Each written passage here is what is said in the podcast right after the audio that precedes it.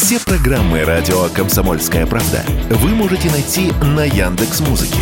Ищите раздел вашей любимой передачи и подписывайтесь, чтобы не пропустить новый выпуск. Радио КП на Яндекс Музыке. Это удобно, просто и всегда интересно.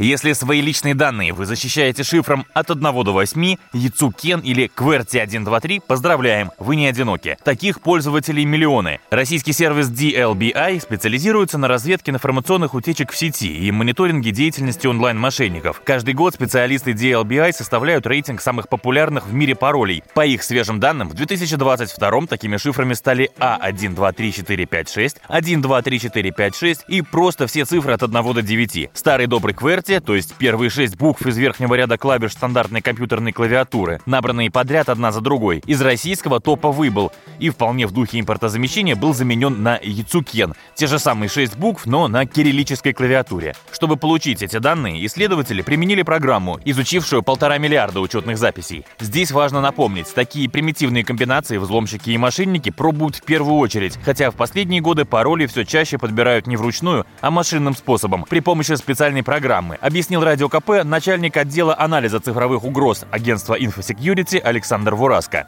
Существует одна из форм атак, когда злоумышленники просто берут такой словарь и э, подгоняют разные учетки по этому словарю, смотрят, получится, не получится. Такие атаки автоматизированы, это все заскриптовано, это не требует каких-то усилий со стороны злоумышленника, все делается автоматически.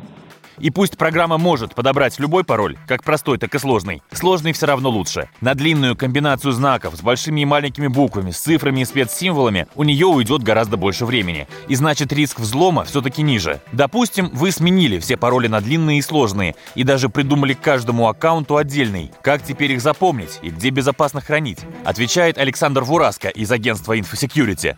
Можно использовать э, менеджер паролей. В этом менеджере они будут храниться в зашифрованном виде. В любой момент вы их можете оттуда достать. Существует огромное количество таких э, парольных менеджеров. Многие из них бесплатные, многие из них кроссплатформенные. То есть вы можете пользоваться приложением на компьютере, на смартфоне и так далее. И э, это удобно, я сам пользуюсь э, подобным менеджером.